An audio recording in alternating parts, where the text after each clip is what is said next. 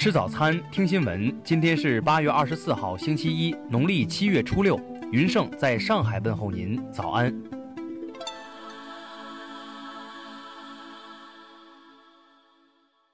首先来关注头条消息。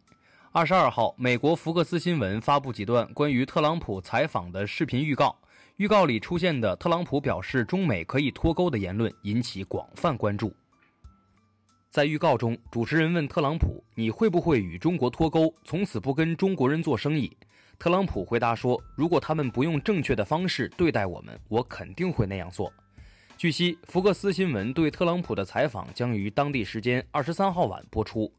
另据福克斯主持人希尔顿二十二号在推特上介绍，其对特朗普的采访中，话题主要涵盖经济、中国以及让制造业回迁美国的新计划。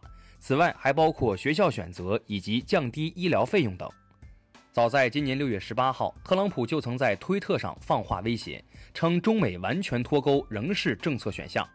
对此，中国外交部表示，目前是全球化的时代，各个国家的利益已深度交融，美国试图以政治力量改变经济规律是非常不现实也非常不理智的行为。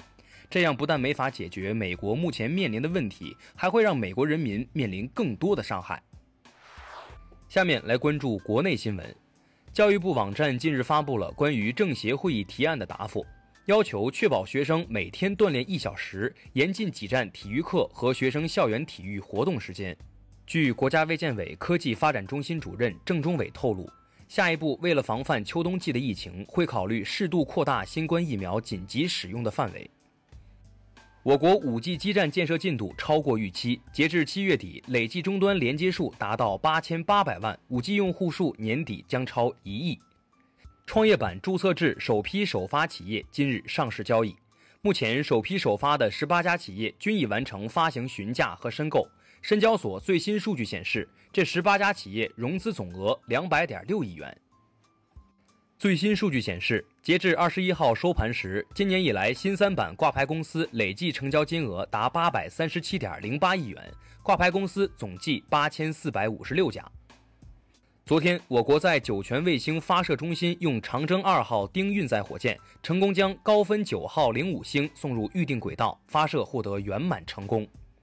国家市场监管总局就老板卷款跑路、充值卡钱难追回的相关问询作出回应。表示将进一步加强部门间协作，积极推动预付式消费立法表现，共同营造安全放心的消费环境。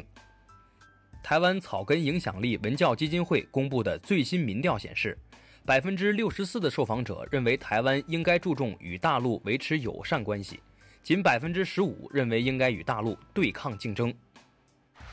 下面来关注国际新闻。法国卫生部长维兰二十三号警告，当前新冠肺炎疫情形势危险，法国年轻人感染比例正在大幅上升。二十三号，美国主导的打击极端组织伊斯兰国国际联盟向伊拉克安全部队移交位于伊首都巴格达以北的塔季军事基地。据俄罗斯媒体报道，乌克兰前总理尤利亚基莫申科感染新冠病毒，目前情况严重。日本共同社近日实施的调查显示，安倍内阁支持率为百分之三十六，较七月的上次调查下跌二点八个百分点，为第二届安倍内阁成立以来的次低。二十三号，韩国连续三天单日新增病例超过三百个，屡破五个多月来新高。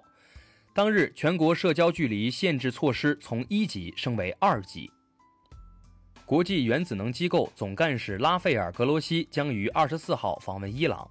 本次访问将解决国际原子能机构工作人员进入伊朗两处设施的议题。俄罗斯外交部长拉夫罗夫表示，俄准备与中国以及中国公司华为在 5G 技术上开展合作。日媒称，关于为了防止新型冠状病毒传染而实施的边境口岸对策，日本政府基本决定最快本月内放宽针对外国留学生的入境限制。下面来关注社会民生新闻。根据山西省新冠肺炎防控工作领导小组工作部署，二十一号起，山西全省药品经营企业（含药品批发、药品零售企业）消除退烧药品暂停销售的管控措施。北京二十二号发放千万元观影券，补贴北京地区消费者电影消费。观影券设有四种额度，满减最高四成，可在八月二十二号至十一月十六号期间使用。近日，陕西西安一男子凌晨驾车到交警队，自称酒后驾车来自首，酒测显示其为醉驾。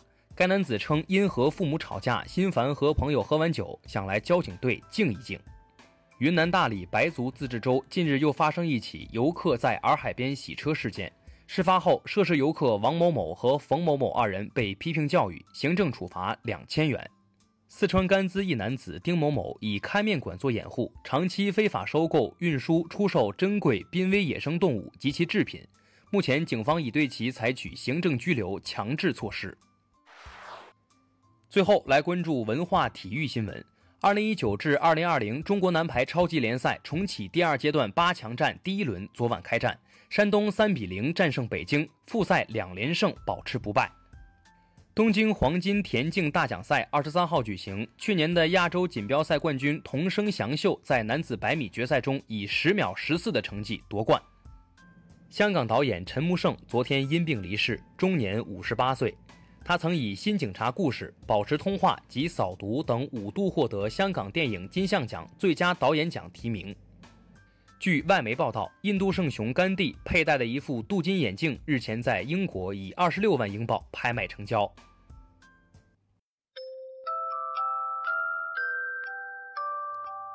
以上就是今天新闻早餐的全部内容。如果您觉得节目不错，请点击再看按钮。咱们明天不见不散。